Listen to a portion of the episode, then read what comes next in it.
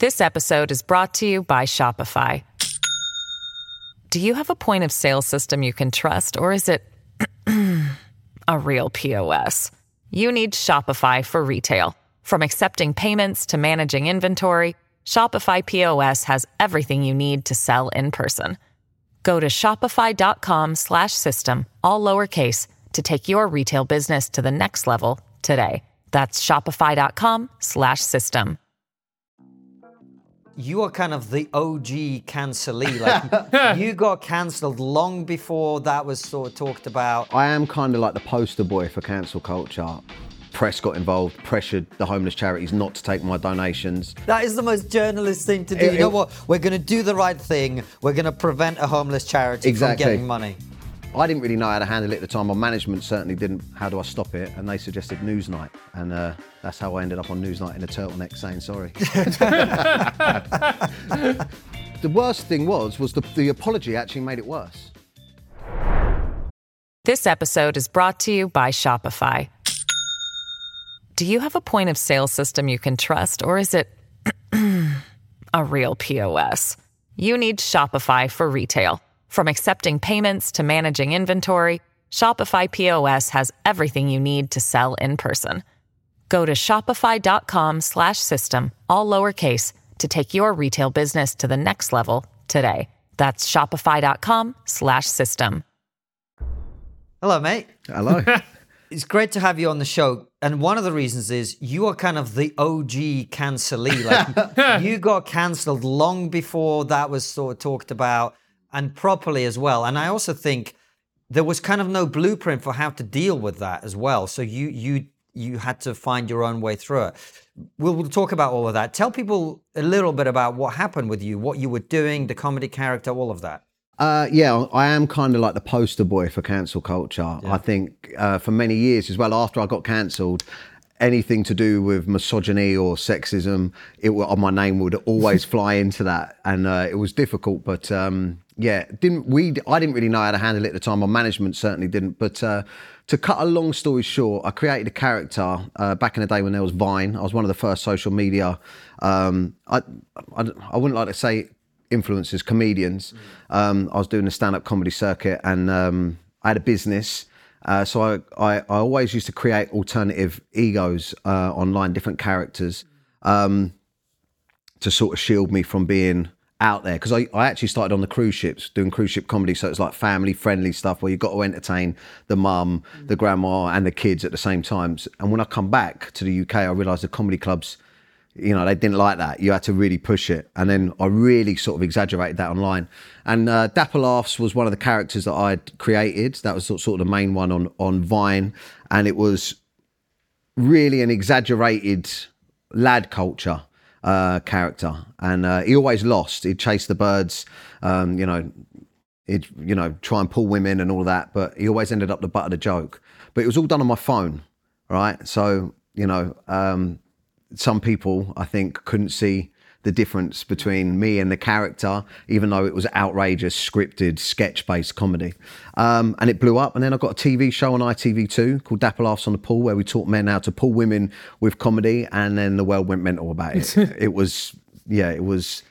Uh, and what was it that actually triggered people going after you? Because you you were doing live shows Yeah, yeah, to yeah. your audience. Yeah, And it- you said something? Yeah, I it- don't even remember what yeah, it was. I mean, they call it a rape joke. They said it was a rape joke, but what it was, that that whole situation was, it was like a um, a melting pot. It was like bubbling because I was arguing with journalists for a long time on the lead up to that. Stuff had happened where I brought out like a Christmas album and I'd made jokes in there about homeless people, but we were raising money for the homeless and the press got involved, pressured the homeless charities not to take my donations. So that was like the first thing. That was the first thing I sort of, yeah, I know. That is the most journalist thing to do. It- you know it- what? We're going to do the right thing. We're going to prevent a homeless charity from getting money. Yeah, it was because yeah, it was it was the craziest thing. It's because I'd used the word tramp in there, and you've got to remember this is like 15, 10, 10 or eleven years ago. You know, I was young, I was a lot younger, a lot less what I'd say educated, and I didn't really care about mm-hmm. the language I used. I was all just about the comedy, and you know, I didn't realise how sensitive the world was and stuff like that. And um, You found out though. I found out quick. Yeah, I found out quick. Um, but I couldn't get my head around that, and that was like a tipping point for me because I was like, look, I've raised a lot of money here, and they they they they they used um, the, the the charity actually ended up using it for his marketing campaign. You know, we won't accept money from the likes of these people. And I, I was, I went, you know, back on social media, and I was like, imagine if I was walking around handing money out you know, and making jokes, would they would they not take? They wouldn't care. They just want the money. They want the, you know. Um, and I couldn't get my head around it. And I argued. Then my vines were getting bought up and lots of different things. But the actual night that it sealed the deal for me and ended it all, I was doing a show, and just before I went on, I think it was the Huffington Post or something like that, had done a piece calling my TV show an almanac for rape culture because I was basically giving men a makeover and then taking them out and teaching them how to chat up girls with jokes and stuff like that. And then they were talking to women, you know. Um, Well, that's the same as rape, mate. yeah. well, Yeah. do you know what I mean? But I thought I thought it was giving men confidence. Yeah, I mean, you're the new Ted Bundy, Dan. Yeah, you mate, know what I mean? Do you know what I mean? Yeah, crack a joke, that'll get 'em. Um, but yeah, and I was angry about it. I really was. My family has been um, affected by sexual violence, right? So it, actually, in our family, we have had uh, horrible situations like that, and I got backlash from my friends and family because because of this article, and it was the first time it really hit home to me.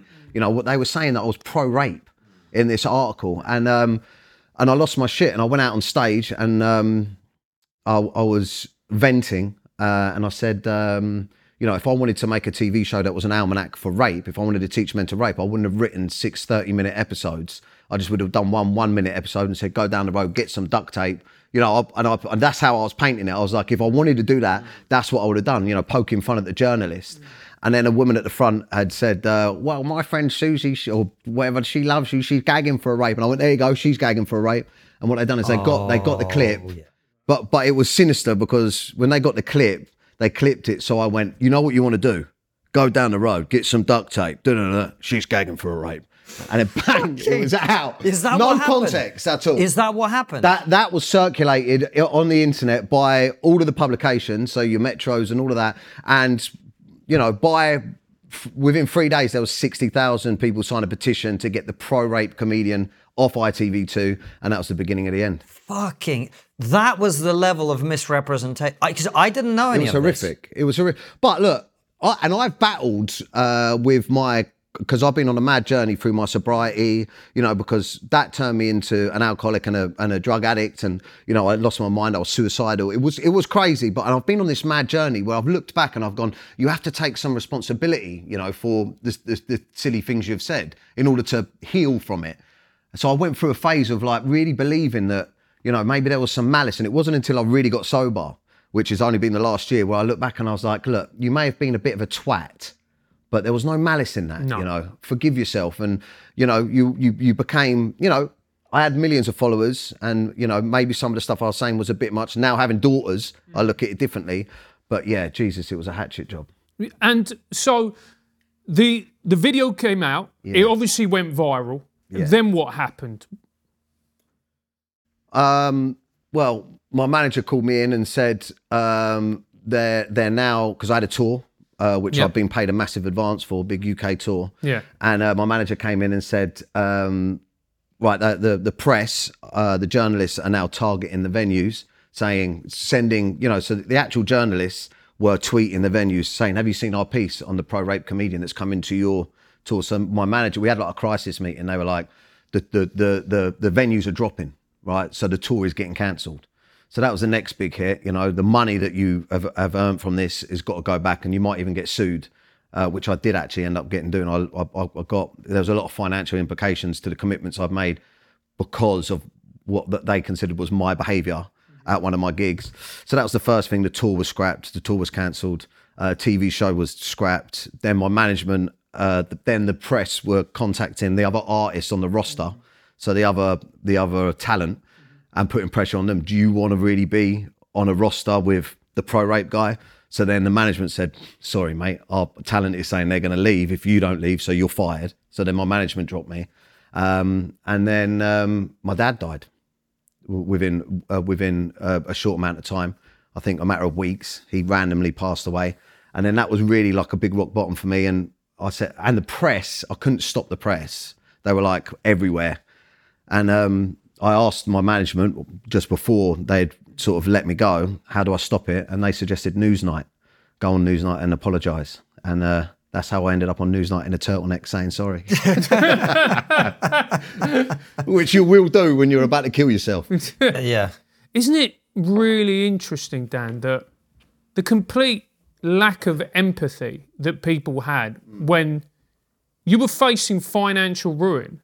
Yeah. Your father had just passed away, and it didn't matter because they were still coming in yeah. and they were still trying to eviscerate and destroy every semblance of your career.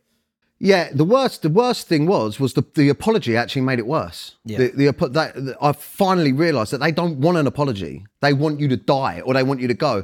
And I, I couldn't comprehend. I, I could, what I thought to because I'm extremely motivated and I believe creatively I'm talented. And I thought this is going to be really bad, but I'll come back from it and I'll I'll create again and I'll I'll build it back up again. But I realised very soon that I, you know, I'd made a mistake to them that was so bad that I was never allowed to be a comedian again and never allowed to perform, never allowed to have an audience, ne- never. It doesn't matter what. They just don't want me here to, to see me. And that that was when I was like, well, what else do I have? You know, it was it was a strange. It was like that. It happened as well. That was what I was alluding to when I said there was no uh, kind of nobody knew how to deal with it. Because if that were to happen now, there's 53 different ways you could deal with it that probably would be to your advantage in the current climate mm. because you just do a video showing how they misrepresented Yeah. what happened and then loads of people would Yeah. come out on your side and you'd carry on etc but back then I, also think it's probably the case that the media had way more power than they do now right mm. would that be fair to say do you think Yeah, and I think 100%. And I also think that the public are wise to it.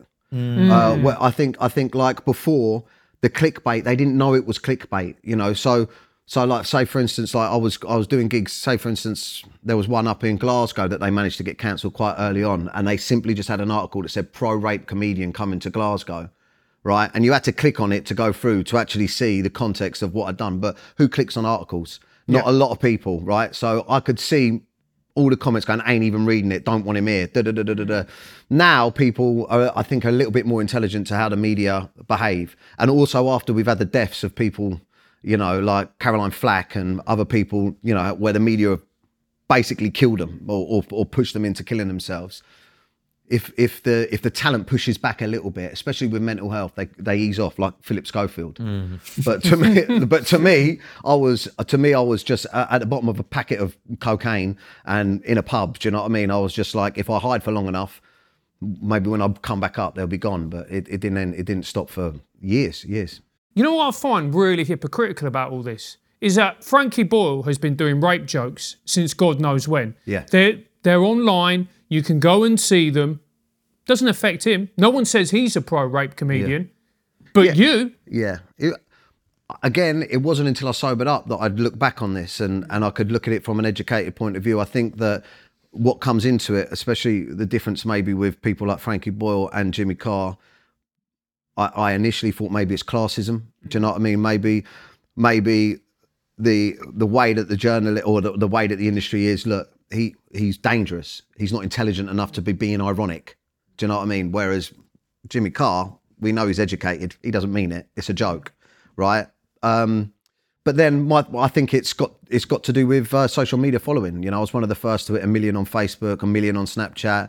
I was growing, and I think that they get intimidated, especially the big newspaper publications and people in charge. I think they get intimidated by your influence. Yeah, and I think there's also probably a, a an element of like there's a difference between a character uh, and a, a comedian telling jokes, and I think. Frankly, a lot of people in the media don't understand comedy, so they don't understand that it's possible. And I, I've come up with like I remember doing this thing when Jerry Sadowitz's gig got cancelled in Edinburgh, Yeah, um, doing a thing for the BBC. It's on our channel where the guy goes, "Well, but isn't the opinions that this guy expressed aren't they terrible?" And I was going, "It's a fucking character. Yeah. Like they're not the opinions of this person. He's. It's like Macbeth. You go. You don't go and see Macbeth and go, "Oh my God, someone stabbed someone." Yeah. it, it's a show. Yeah, but yeah, I mean, look, around the same sort of time, or not just, uh, or or, or maybe not too far after, was the age of Ali G. Yes. You know, Yeah. and Ali G was on Channel 4 walking out underneath a big woman's batty, you Yeah. know, Yeah. coming out and doing all these sexual innuendos. But, you know, again, he's a highly educated, Yeah. um, well spoken. You know, I don't know what it is. I, I was a working class lad off a council estate playing a working class lad. Yes. You know, but look, it's maybe I should have been a little bit more intelligent. If I could turn back time now, I would have gone on Newsnight as a character, Yeah. like, as, Yeah. as as like a Oxford educated. Uh, yes, you know, it was just the whole thing was just an idea to, you know, it was just, you know, just go on there really posh and Yeah. really emphasize To highlight that. the problems of the, the Yeah. Yeah, working yeah, exactly. Yeah. Yes, I was here to highlight lad culture and the problems with it. and you all fell for it, but but unfortunately, I was emotionally destroyed by that point. Yeah. Yeah. and I that was the thing that because I, was looking back at that interview, and you emotionally destroyed really nails it. You Yeah. look like a human being who was suffering, Yeah. deeply suffering. Yeah. Yeah. Well, I was. I was suicidal, and you know, I was. I, I didn't realize it then, but I was also right in the grips of addiction. Um, a, a lot of lads out there will go through a similar thing in life where you know they they play with drink and drugs on a social on a social playing field, you know, on a social landscape, you know, at weekends and stuff like that. And then when things get a little bit tricky for them in life or they're stressed, it starts off with you know heavy week at work. I, I need to get smashed. Yeah. Heavy week at work. You know, when the missus is doing my head in, I need to get smashed. And when you start leaning towards like cocaine, especially as a way to cope with life, when big shit happens to you, your coping mechanism destroys you. I mean, Yeah. uh, it was the first time I locked myself away and drank and used, and um, it really wasn't the right time for me to be on TV. But I, I wanted to stem, you know, the the onslaught from the media. And that's such a profound point because I think as blokes, particularly the type of background that we're from, where you know you're taught, you know, you've got to. And look, there's there's also something to be said. You've just got to crack on, keep going. Yeah. I believe in that. But also that culture where it goes, well, you go out, you get hammered, you know, and Forget yeah, it. forget about it, mate. Just Yeah. have a few beers, you'll be all right. Yeah. Eventually, if you keep doing that, Yeah, it, yeah. it will ruin you. Oh, it will did. wreck you. Yeah, it did. It did. It's um yeah, it's it's scary the the power that they have over people in the industry now. And I know for a fact that majority of comedians that are out there they're not they can't express themselves fully um in the fear of you know to me you know when you look at fame and following and you know notoriety and you know when you start making your way up you want to grab hold of it. You know it's so hard to get it's so hard to get anywhere in the industry and you want to grab hold of it. And the way that they can just go and snatch it from you is terrifying It is. How did you know you, you had a problem? Because you know we've all had a big sesh. We've all had a you know we've gone out a bit too much. There's also been times where we've overindulged for a prolonged period of time. But how did you know that this was a real problem? Well, I didn't for up until probably about a year and a half ago. I, I was still sort of battling with the idea that, you know, I deserved it and it was just the way I coped with life. Um, but I realized I had a problem when I tried to stop. Um, and look, I couldn't see that it was destroying things at home for me because my, in this industry um, that we work in, a lot of people love a drink and everything else.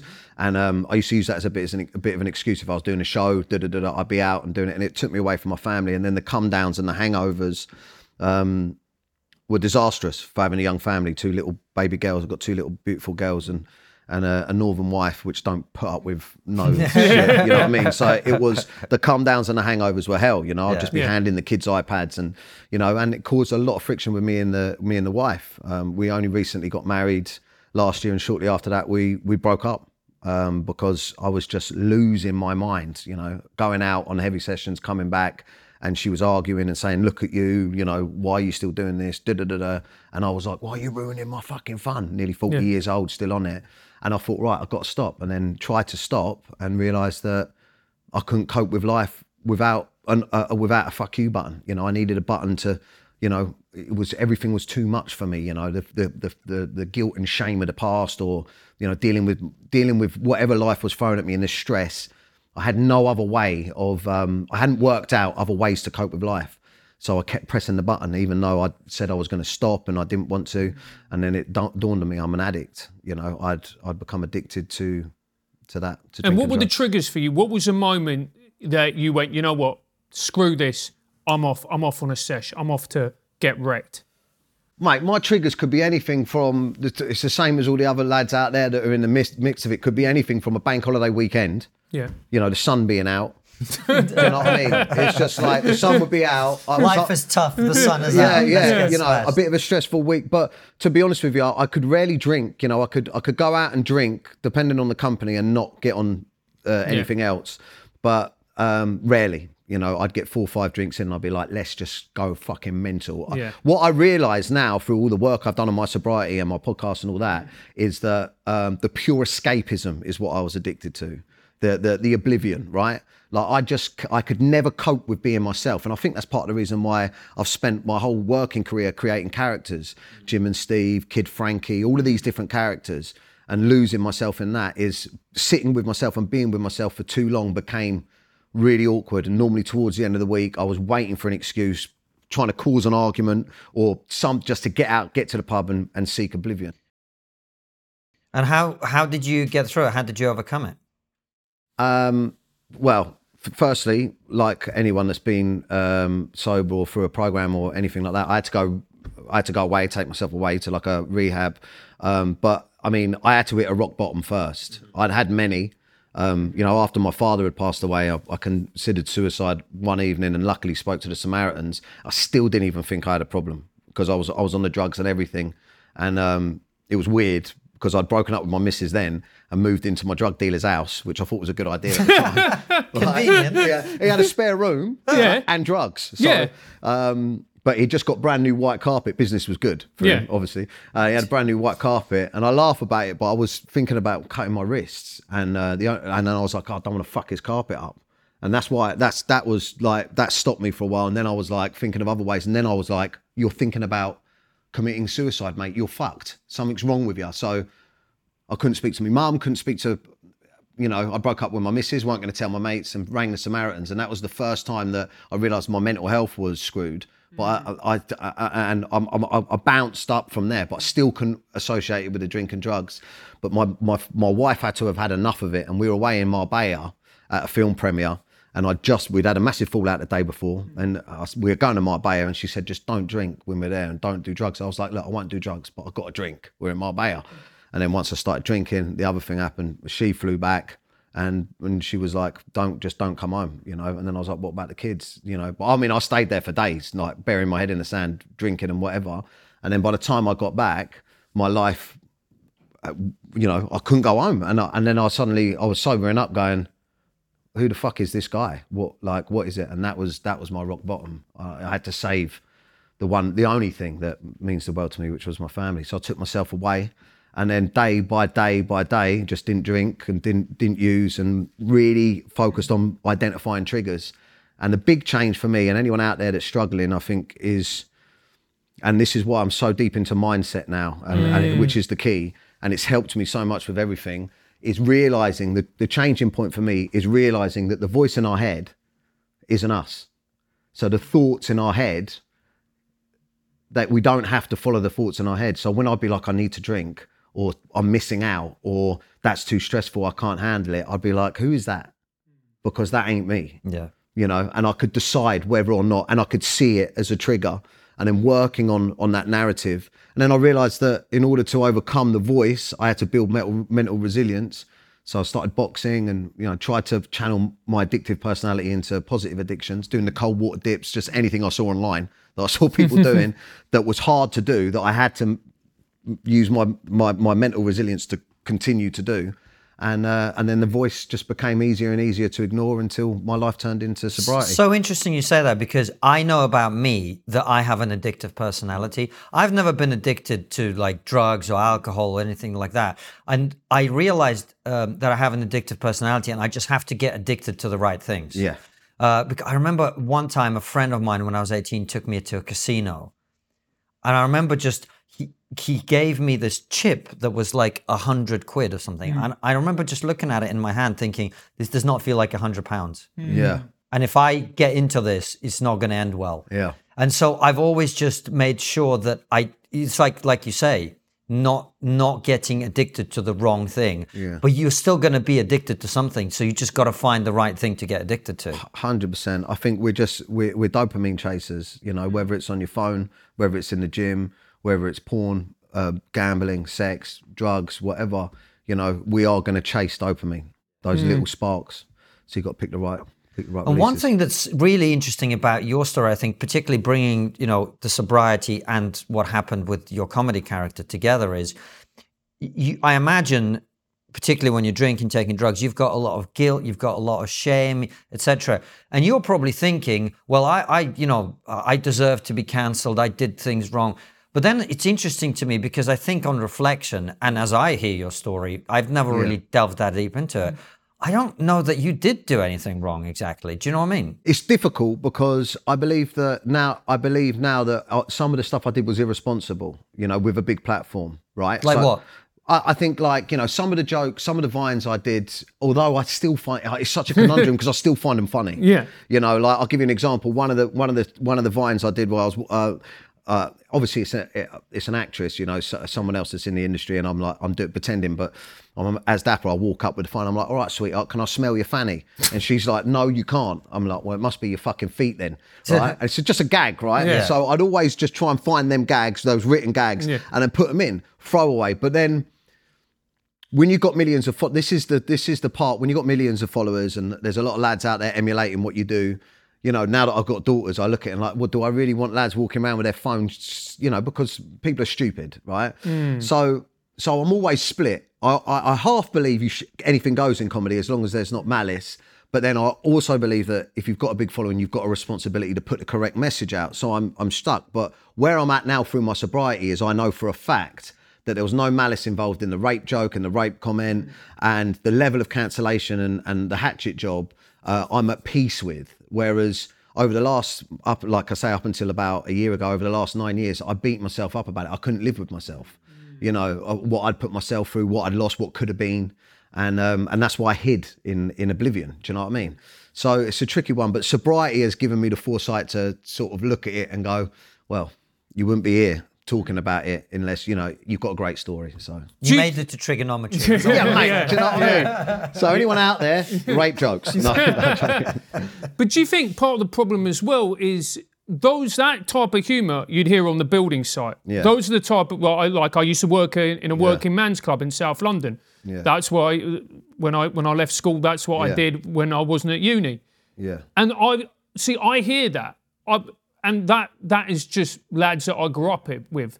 That is the type of humour that we had, and we would see no malice in it because it was part of our culture. Like when someone comes in, uh, you know, he was a mate or whatever else, you would rip him, you would take the piss, you'd Exactly. be harsh. That's how we are. That's how we were brought up. That's how you express love or whatever else.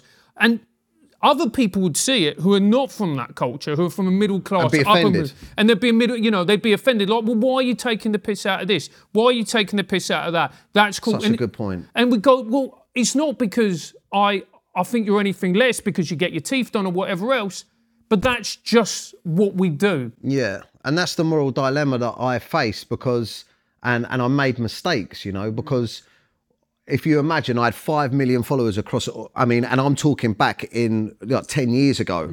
so like as, cur- as currency goes, that's like you know that's like your KSI's now. But I had five million followers uh, over here, right? And then I had sixty thousand people that signed a petition over here, and a handful of journalists, and a load of people that are never going to come to a comedy gig, that are never going to watch my TV show. That cancelling me, and I turned my back on the five million and said, "Sorry, I'm sorry. Actually, you're right. You lot are right. I'm very sorry." These lot and me and this this lot and all these lads that don't- didn't have someone out there that were you know communicating they they all felt left out let down and and and they were vocal about that. Oh, did did your audience have a go you for they, they, apologising? they were upset about that yeah because for years after that and I, I and honestly i mean three or four years every time i posted a video it was rape rapist pro rape rape uh, misogynist sexist and then my actual audience snowflake pussy uh, you, you're dead, you know, you, un, you know, whatever, you know, has been, da, da, da, da, you should never have apologized, turtleneck wanker. So I was just like, I was just that like, one is hard to live. yeah. Uh, in the end, I had to, I had to, I had to go with it and take the Yeah. piss out of myself, you Yeah. know, Yeah. and and admit and hold my hands up and be like, yeah, I was beaten up, man. I was Yeah. beaten up. Yeah. Yeah, it's and it's also as well the regret. Yeah. and I I think that we're not kind to ourselves because we don't talk about the physical reaction that we get from things like cancellation, from anxiety. When I get anxious or I get like I'm, you know, I have a, you know, every day of my life is basically me doing everything I can because I've got I, I I can go to depression, I can mm. go to to addiction, I can oh, that's in me. I know that. Yeah. And every day I work so that beast that on the shoulder is where it is. We forget that when we when we feel anxiety or depression, it's not just mental. It hits your body. Yeah, it can kill you. It can damage you. Yeah, and you, your your body reacts, and you're thinking to yourself, "Why is my body reacting like this in a physical way?" So you're looking back at yourself, going, "Oh, why didn't I do this? Or why didn't I do that?" But your body was also doing stuff that you were probably thinking to yourself, "What's Yeah. happening?" I was, yeah, I, I, I yeah, it's, it, I got PTSD from it. I must have because, like, even when tiny little things kick off, like I said to you before we started, I'm terrified of using my Twitter. When tiny little things kick off or trolls kick off and stuff like that, I do get that that anxiety straight away, and um, I try to be as creatively free as I can. Um, and I admire people that uh, just don't give a shit. But we didn't have Ricky Gervais uh, back then saying, "I'll never apologise for a joke," and we didn't have, you know, your Stephen Fry. Uh, we didn't have all these people going, you know, I don't give offence, you take it, and all of these, all of these great voices that were talking about people. You know, at the time it happened, I believed I had been a terrible person. And, and and I'd been correctly punished for it. You know, it wasn't until I stopped taking drugs and drinking that I realised, well, fuck me, you lot done a number. And I'm curious what you make of it because one of the things, you know, um, I think like loyalty, especially to people who who've benefited from your success, uh, or people who, sorry, loyalty to people that uh, have supported you or have helped you in some way is really important, right? And I imagine it would have been very difficult to have your manager drop you right in the middle of all of this instead of like fighting it with you in some way or guiding you through it. I imagine that would have been difficult as well because you're kind of you, you don't have anyone in your in your corner anymore. Yeah, because I was kind of plucked out of, you know, I was a comedian, but also I had my own business and I was working and, you know, What this- was your business in, Dan? I was, uh, I had an estate agency. So, you know, I was doing comedy. I went away and done comedy and come back with a bit of money. And then, you know, I I I didn't think comedy was going to work for me. So I was building a business. And, um, you know, this, this management company had come gone look, look at your numbers, you know, and plucked me out of that life and sort of said, look, come with us. We're going to do all of these personal appearances. So I started making loads of money going to nightclubs and meeting the fans and that. Then I was doing tours. Then they got me a TV show and that. So, you know, I'd left my old life behind and my old friends really. And, um, you know, and I was like, you know, I was like making money and, you know, and then it was like, boom, yeah, thanks, but fuck off a little bit. And it was, yeah, it was very embarrassing, but also, yeah, quite lonely. But yeah, I didn't really, the only thing I knew to do back then was escape. So Yeah, no, mm. no, no, totally. And you mentioned friends. That's something I was going to ask you about sobriety as well, because I imagine that when you are someone who drinks a lot and takes drugs a lot, you're surrounded by other people who do the same. Mm. And that, I imagine, makes it harder to change because you're not having to just let go of the habit. You're having to go let go of a whole social environment that you've created for yourself. yeah, it's it, it's. I think it's one of the main reasons why people struggle to Yeah, I to get bet. sober and to overcome addiction because unfortunately our culture our culture looks or us as a people we look at addiction as somebody that wakes up and leans for a bottle of vodka or that's on a park bench Yeah. you know that's what we think addiction looks like but to me i didn't drink monday tuesday wednesday Mm-hmm. i was recovering and then. Thursday, Thursday, Friday, I was drinking, and then Saturday I was on the packet, right? And Yeah. then I was fucked again. But for the last twenty years, I was either drunk or hungover. Mm. Yeah, and so I, and I learned very quickly that our bodies, our minds, when we're not at base level, when we're when we're consuming drink and drugs, and we're just underneath, our minds are going, "What's the fucking problem?" Yeah. So you focus on everything else. You know, the missus is doing my head in, this is doing my head in, and it turns you quite evil. But what I found with my friends is is that you know if you're saying to them that you're an addict and you've got a problem, but but they're doing exactly the same as you, if not worse, then it's like you're almost calling them an addict and you're holding a mirror up to them. My friends don't like a mirror held up to them unless it's covered in cocaine. Trust me. They're like they, they were like, "What do you mean you've got a problem, mate? You're a fucking lightweight." Yeah. Do you know what I mean? So, and we're all, all growing up, all got families, all got young kids, and then especially if you express why, it, it you know, it throwed shade on them. So I lost a. I'd say lost. They're still there if I want to talk to them, mm. but they I, they don't ring me because the only thing we had in common was drinking and doing drugs. So it's hard. It is hard. You got you got you mourn you mourn your old ni- old life when you truly accept that you can no longer drink and do drugs. You're you're mourning your old life. Yeah. and that is such a profound point, Dan. I remember when, like, because I was, I used booze because deep down I'm quite a shy person. I'm quite sensitive. I'm not. So I developed this kind of, you know, taking the piss, quick witted, whatever yeah. else, in order to cover it. And the reason I started smoking is because back then you could smoke in pubs. Is that if the conversation got awkward, you put a fag in your there. mouth, and then well, that's it. You start you start smoking. The reason I started drinking was the same. It was a way to cope with anxiety. And then it gave me confidence so I could be a bit more Jack the Lad, taking the piss, banter, banter, banter, banter, banter. The moment I took those comfort blankets away, all that was left was Francis. And then suddenly I realised, oh, I've got a whole load of stuff that I need to deal with, which is a lifetime of work, let's be honest. Yeah. But I always remember telling one of my mates, I I went to him, Pete, you know, I've I've given up drink, mate. I, I can't do it. It's it's it's it's destroying my life. And um, I remember him saying to me after a while, he goes, you know something, Francis, ever since you've given up the booze, mate, you're not as much fun. Oh, I've had that. Yeah. That that was like I've had that. that was right there. That was a little knife. Yeah. And I was like, oh, I, I it, it it is hard, and it's what pulled me back in last time because I had a stint of sobriety before, you know. But I'd done it for my missus. I was like, you know, okay, I'll, I ain't got a problem. I'll stop. And then Christmas was coming. My mates were like, "Come on, man," and I was like, "All right, I'll just go back to the occasional piss up." And like it, but it accelerated so fast. But I'd advise. I think to all men out there, one of the biggest problems that we've got, especially with like male suicide and men's mental health and stuff mm. like that, is the fact that men, we don't know who we are because we've got so many different hats that we've got to wear, right? Yeah. We're dads or we're workers, you know, we've got to work, we've got to earn, mm. or we're partners, husbands. But who are you, right? Because when you're not that and you're with your mates and you're drinking, but who are you? Like, and that's sobriety to me was like, right, so I can't escape this shit, right? I've got to mm. fucking. So the first part of sobriety, you're like, oh shit, I did that, I did that, I did that, I did that. And normally, if anything would pop up, you know, like I drank at my wedding, and it and it breaks my heart. It's one of my biggest regrets now because there's a certain part of my wedding that I can't remember, and I caused a lot of problems. And when I started thinking about that at the beginning of my sobriety, I desperately wanted to fucking escape them feelings. But then I sat with it and I got through it and I understood it and I looked back at the reasons why. And then other things started popping up. Oh, remember when you done that? Remember when you done that? And slowly, the first fucking four or five or six months was, it was like, oh my God, I hate myself and I can't escape it.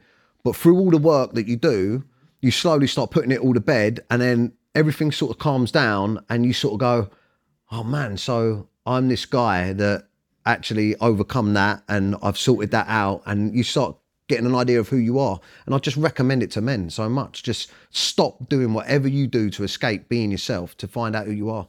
and you talk about the work. What do you mean by the work, Dan?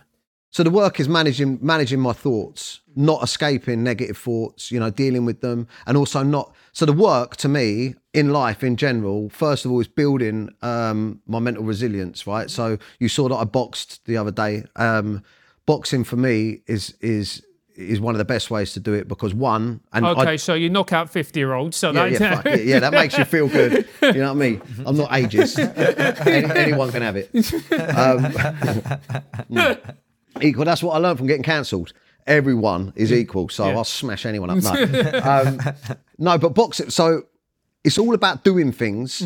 It's nice and simple. It's all about doing things that I don't want to do for long term gratification Yeah. instead of short term. It's like the opposite of drugs. Yeah. So drugs is instantly gratis, gratif- you know, instantly happy, Yeah. instant, instantly achieve my goal. Um, and I had to rewire my mind. So put yourself in positions that I don't want to be in. So mm. first of all, I box at five thirty in the morning, so I have to get up at four thirty. So the first every single day, six days a week. Um, so I get up four thirty in the morning. That's the first thing I don't want to do it, and I've overcome that. And then boxing, the training is horrible. It's grueling, mm. and that's bad. But what's even worse is the sparring three times a week. So, you know, you've got to fight. So every time you step through the, the ropes, you're doing something that your mind is telling you not to do. Mm-hmm. And to me, that work, constantly overcoming fear and all of that stuff, makes not drinking and not taking drugs and not being a twat a piece of piss. Hmm. You know what I mean? And also, it tells me that the actual real me is strong Yeah. is really strong, you know. And my mind, and now my negative thought loops, like take jealousy for instance, or any other things that pop into us as men's minds and can consume us and turn into turn into negative behavior. I can see it now. Like whereas before, the thought became the feeling, but now the thought doesn't become the feeling. The thought, as it's trying to turn into the feeling, gets taken and, and thrown away, and it just feels powerful. So interesting what you said about playing long term games because this is the thing I always say to the young guys who work here is like, all life is is one big marshmallow test. You know that the marshmallow test is you, you, the, easy, the the strongest predictor. I mean, people keep saying it's been debunked and whatever, but it is actually just like in reality, objectively true whether that particular experiment was well designed or not. But basically, the strongest predictor with kids of lifetime success is this: if you give a kid a marshmallow um, and you say you can have it now, in which case that's all you're getting. Or if you hold on to this for like 30 seconds or a minute or five minutes or whatever that time is, I'll give you a second marshmallow. The kids that will wait for the second marshmallow, Be successful. they're going to be successful. And the ones mm. that have it right then and then, they're not going to be as successful. And that's all life is. If you play short term games, whether it's drugs, whether it's whatever, you're mm. going to get short term results. You're going to get the dopamine hit right now but it's not the same as getting the dopamine hit of building a great body or a great business or whatever it is that you're actually going to take time to do. The satisfaction of taking the time to bear the discomfort for a year, two years, five, years, ten years, whatever. The payoff then is so different, Yeah. is so much bigger. Yeah, and just for hearing from hearing that test for the first time, what I took from that as well is the period of time where the child has got to wait, even, anticipating the weight and they have to sit with themselves and their Yeah. thoughts Yeah. is the key. You know, if you're confident enough to be able to sit with your thoughts and hold back for the greater good, then um, then yeah, and uh, through sobriety and all of this stuff, it sent me down a, a road where I'm like, well, I really want to find out. I, I really want to work out what else is negative. You know, look. So I started looking into like the ego. Mm-hmm. You know, and how I was responding to, you know, and I just went on this, and I advise it to any men out there: just sit with yourself without escaping, and try and work out what the problem is. And the challenge is as well, I think it's even more difficult now because of social media, because we're surrounded by things that give instant gratification and turn us into dopamine monsters, dopamine yeah, fiends. Yeah, yeah.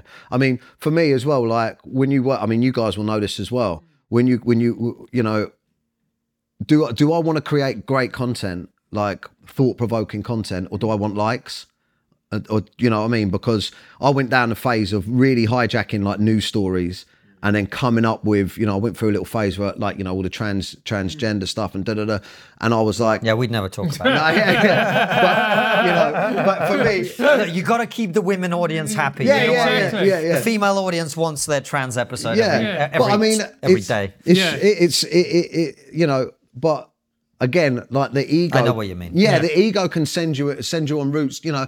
But when you're passionate, truly passionate about something, um, it's just the content's so much better. Do you know Yeah. what I mean? So I'm working. I'm still working all of this stuff out, but it's, Yeah. it's great. You've got to be authentic to what you truly believe. Exactly, exactly Otherwise, that. but the, and the reason, you know what? It's not true from a pure success point of view because, like you say, if you tap into whatever is hot right this second then you do your thing about yeah. that, it's going to get the likes, it's going to get the shares, it's going to get the views, and that's true in all sorts of other areas of life. The problem is you never truly feel happy or successful with that success Yeah. because it's not been earned in a way that's authentic to you. Uh, so yeah. it's not you that's successful. It's this fake persona you've Yeah. created. That's exactly it. And also, we can sometimes jump at it so quickly that we express other people's views that we know are popular on those subjects. Yeah. And that's something that I'm desperately trying to veer away from because I truly believe I, I don't see my followers as followers. I see my followers like a follower, like a one person, like my audience is one person that will go, hmm, hold on a second. Do you really think that or is it popular? Yeah. You know, Yeah. and and I don't want to cheat that person. And also, if I'm going to divide opinion or be disliked, I want to fucking I don't want to do what I did before and shit myself. I want to go, hold on to it and go, no, I fucking mean that. Yeah. Yeah. And if you don't like it, then fuck off. Yeah. You know, which which is a tough one for me to get to, and it only comes through authenticity. It does. Have you have you done therapy, Dan? Have you? Yeah, a lot. I, I yeah, I actually started back in the day uh, with anger management therapy, but it pissed me off. Man. it,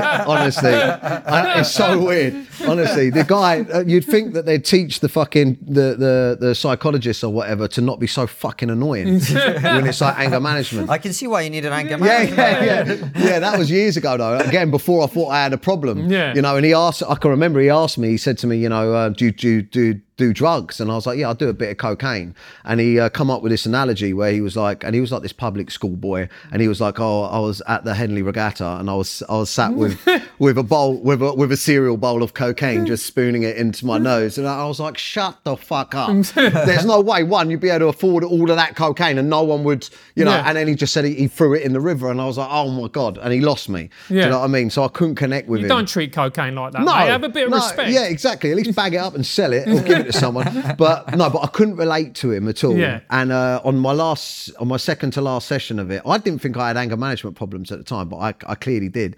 I was coming back from a gig actually at at my um, comedy club. It wasn't mine then. Before I bought it, you Yeah, were there. You were there the other day. Yeah. Yeah, yeah. I was coming back from a gig from Clapham North to Clapham South, and I got in this cab and I'd been on the Charlie and all of that stuff, and I was arguing with my friend about who was going to pay for the cab, and we didn't know, but it, the cab driver had taken a detour to like um, Battersea, right?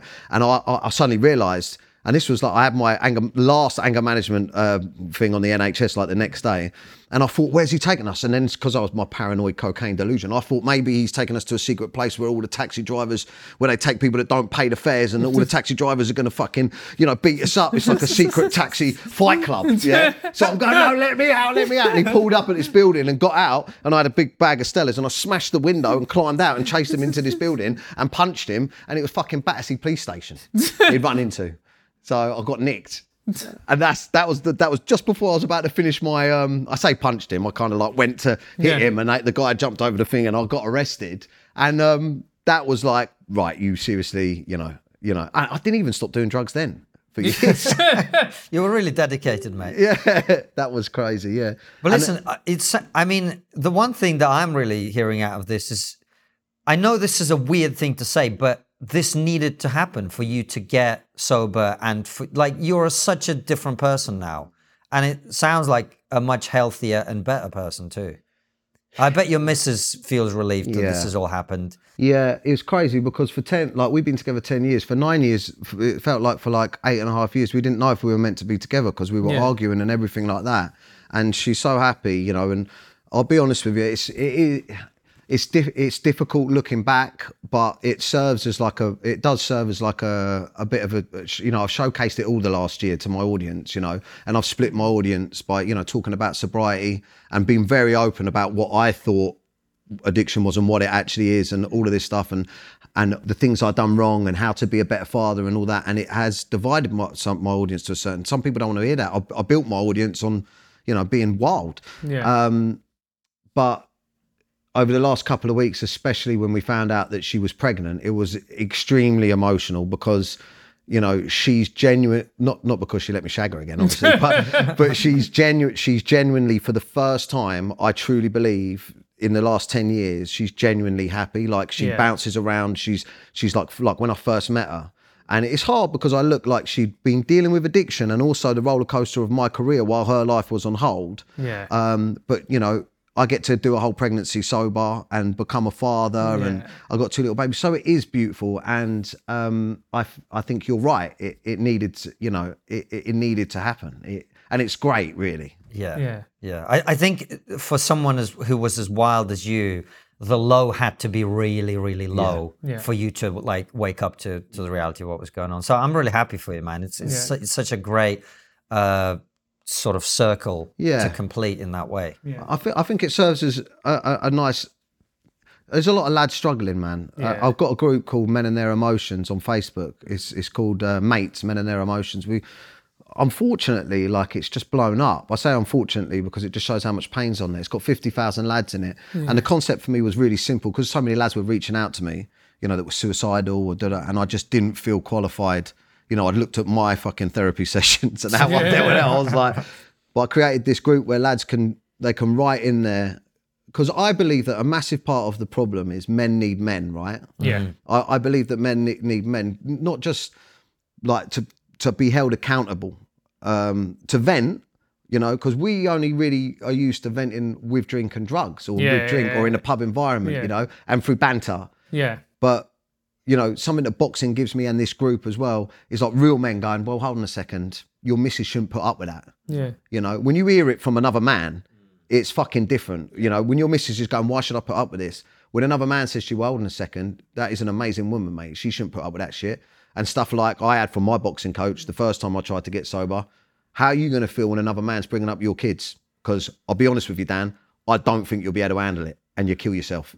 And I was like, cried on the way home, you know, from Yeah. boxing and was like, I, I need to get sober. Yeah. Yeah. And um, it's that it's that's what we're, we're men are lacking. So this group just gives men the opportunity to post their problems and strangers chip in. And um, it's a bit like Jeremy Kyle, you know. You watch Yeah. Jeremy Kyle, you don't feel so shit about yourself. you know what I mean? It's a bit like that. Yeah. And, you know, even if you're just watching, you know, other people are going through it. You know, men, we need friendship. We need it. And as you get older, you know, everybody goes their separate ways and they have their careers and their families. But I think that's something that men really need. We really need other men and we need that bonding experience where we can have a chat, where we can vent. Because one of the things I find worrying about male emotion is, and I look at, I look at myself in this, is that it's really only anger. And then when everything gets too much with me, it's tears. It just goes poof. And that's not a healthy way to be. Yeah, I think when you see a man lashing out and being aggressive, he's crying. Yeah. You, you know what I mean? He hasn't been taught how to cry. Like all, I used to look at all this well-being stuff, you know, and I, when people used to say, I used to hate it when people. I used to think it was an upper class thing when Yeah. people would say that they're going. They're, I'm finding myself. I'm going to find. I'm like, what the fuck do you mean? You're right there. But the truth is, is men, um, especially if they haven't had a, fa- a father figure, which a lot of us haven't, but men um, are expected. You know, stiff upper lip, man up, don't worry, go and graft, have a beer, you know, you'll be all right. As long as you're making money, as long as you're making money and you're shagging or whatever, you'll be all right. They don't know how to express themselves at all. And the key to it is talking, right? And through my sobriety, I haven't been able to shut up about, you know, um, you see my podcast. I mean, I'm crying on my podcast all the time. You know, when I go back to stuff that I've done wrong personally myself, I really try and hone in on that emotion and I let it out. And um, when you see men like smashing things up or going wild or fighting, that's them crying, but they haven't learned Yeah. how to cry. You know what I mean? Yeah. And it's because we only have access. It's like if you think about it like a piano and your emotions are all, all the keys, we only have access to a couple of keys. Yeah. So if you've only can play one key, you're going to play one key really hard, Yeah. which is the anger, the rage, the the lashing out. Yeah. Big one for me has been trolls. Trolls really used to, I don't know why, they used to, and I'm reading this book at the moment called Ego is the Enemy. And um, I'm, I'm learning so much about how, like how I view myself, you know? Like I thought I just looked at myself as a creative comedian, you know, and I come up with these characters and the comedy and I'd think, oh, you're a little bit of a comedy genius. But it turns out that actually through the followers and, you know, the money and the whatever, I, that I kind of fell into this weird thing of thinking, no, I'm actually really special. So when a troll would say something to me, I'd be like, "How dare you?" You know, how dare they? Now that I'm working on my ego, just realizing, look, you're just a fucking normal comedian that's a little bit more creative, that's had a couple of breaks, that grafts hard. I can be like, well, yeah, whatever you're saying, mate. It's like whatever. It might be, you know. So I'm working on that, and I think for us men, that's a massive part of mental health problems because we all have this like idea in our minds that we are supposed to be this, and if we're not that, then we're not enough. Do you know what I mean? Yeah. Yeah, I think that's really important, especially in the modern world where I think, um, I mean, this is bluntly put, but I do think it's true. There's a lot of women telling men how they're supposed to be. Oh, God. and I'm like, with all possible respect, you don't know what you're talking about. Yeah, yeah, You know? Um, so in that world, I think it's increasingly important for guys to be talking for to be talking to each other. you know, Yeah. and also for male role models because and you see this with like the Andrew Tates of the world and whatever. You're going, I don't think that's a good role model for men at all. But I also think the fact he is a symptom of the problem. He's not the people like all these journalists want to make it out like Andrew Tate is the problem. Andrew Tate is not the problem. It's the fact that men would listen to someone like Andrew Tate that's telling you what the problem is, and that means these men do not have good role models in their lives who can go, no, no, this is actually how you do this. Yeah, Andrew Tate is such a conundrum, isn't it? Because you know, my, me and my wife, I know Andrew actually. I've met, I've met him. I met him uh, in a in a really strange way back in the day because on Twitter we had a bit of a conflict because he was he was talking about um, you know mental health not being a real thing and depression and that, and I, I actually quoted one of his tweets and started going in on him, and then clicked on his profile. And this was before he was massive. I had more followers than him at the time, and I clicked on his profile and then saw that he was like a fucking kickboxing champion, and I was like, "All right, mate, let's let's wind it in." And then I bumped into him randomly at an event, him and his brother walking down, and they were, and he was like, "Remember me?" And I was like, and they both went, "Ah!" So he had like a laugh and a joke with me, and um, I, in person, I, I thought he was great, but my wife, obviously, she's very much like, oh, "I don't like his stuff," and da da da da da, and I'm like, "But he speaks some sense." Right, that is the problem because mixed in with everything that whatever he does and all of that, there's messages in what he says that men resonate with because Totally. there's no one else talking about it. That's it. my point. Yeah. And the only other thing that we we get to see, and I swear to God, I've, I've always been terrified of even talking about how narcissistic women can be and how and how sort of how how it looks, what it looks like, what the landscape of social media and the world looks like fr- from a man. It's like you're almost terrified to be a man. You know what I mean? And and it's constant negativity. You're this, you're that, you're this. You should do this, and if you don't do this, it's you know you're not. It's not just enough. social media. It's the media. It's movies. It's advertising. It's it's the entire kind of uh, content space is filled with these messages of like you're not allowed to be a man the way that a man needs to be to be actually fulfilled and happy and have purpose and meaning and whatever. Which is what Andrew Tate is tapping into. I I have literally while I don't like a lot of the things that he says, and I have no issue with Andrew Tate Yeah. because people wouldn't be listening to Andrew Tate if there wasn't the problem in the first place. He's just fulfilling a need that's there. Um, and if there were healthier role models, and if me- there were, and this is why Jordan Peterson became so big, because he was the first person that came along and actually said to men for like a decade, Oh my god, yeah, you, it's okay to be a man. "It's okay to be Yeah. a man." Yeah, and and not just that, like you you do not know the joy and like the the, the, the happiness I was filled with where I when I saw him arguing with journalists that I'd seen put me down and going, well, hold on a second, I didn't actually say that. Yeah. And and and and like saying to them, sorry, are you you know, you angry about something? And and then like, you know, and, I watched that and I was like, oh mate, I wish that I was articulate enough or intelligent enough to, or back then had the foresight to to or, you know, or the patience or the confidence to say, well, actually, guys, there's no malice in anything I said, and the only people that are offended by what I said are because of the are the way that you've twisted it and given it to them. Because no one at my fucking show complained about a thing. Do you know what I mean? So you know, hopefully there'll be there'll be more. Uh, it's difficult to. Uh, how many successful male men out there don't get attacked as well? Do you know what I mean? It's very difficult to be successful.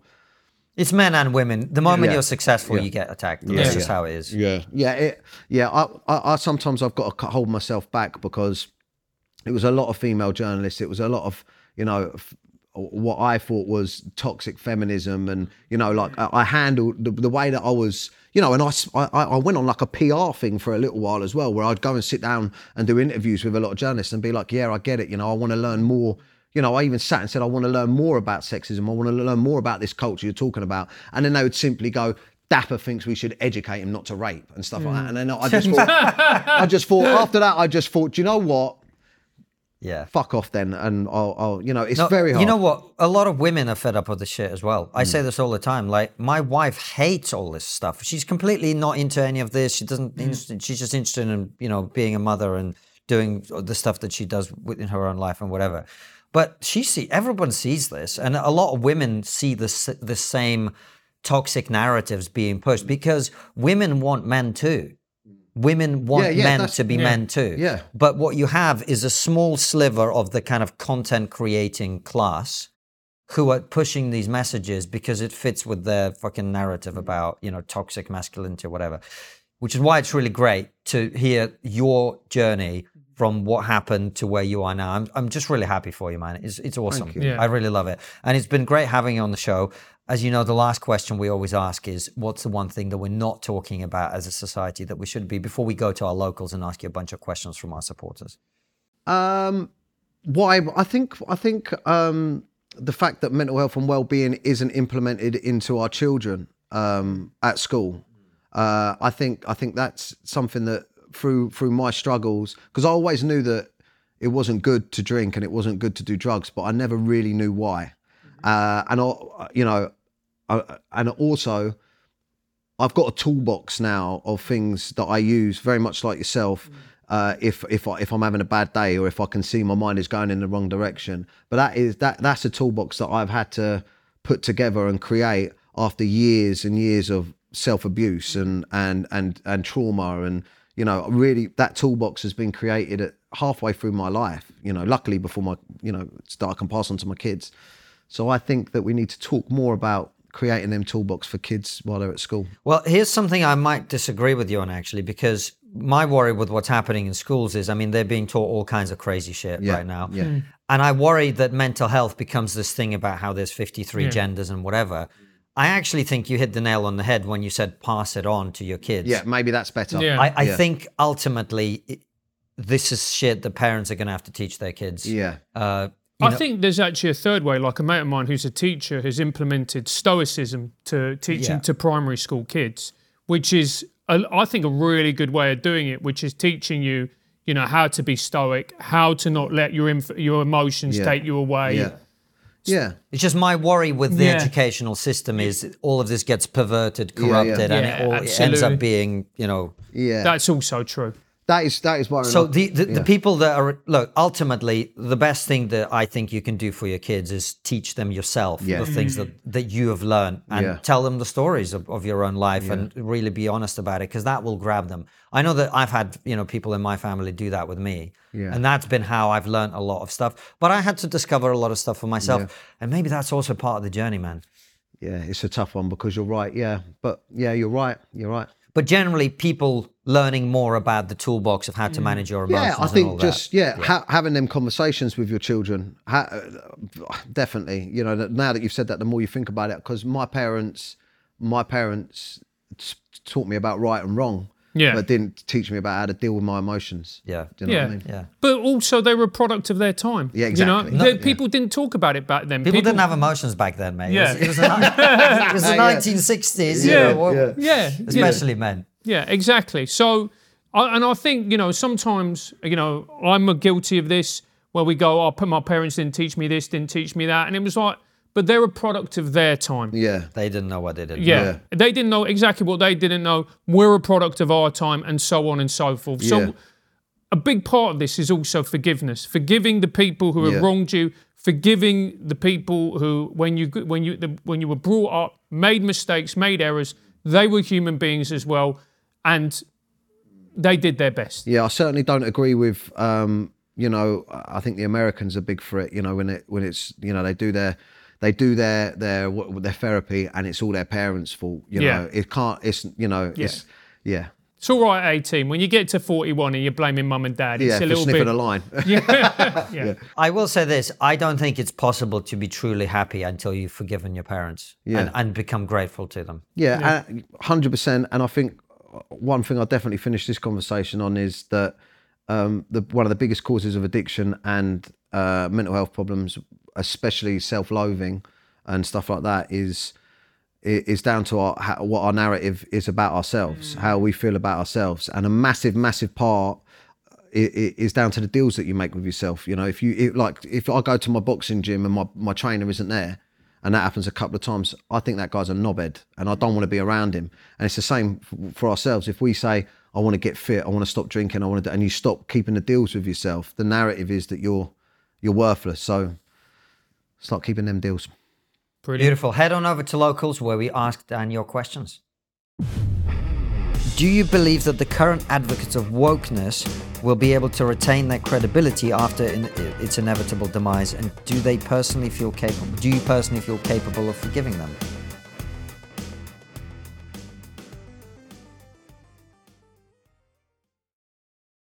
Before you go, consider joining our exclusive member feed. As a member, you'll get ad free and extended interviews. Click the membership link in the podcast description or find the exclusive episodes link on your podcast listening app to join us.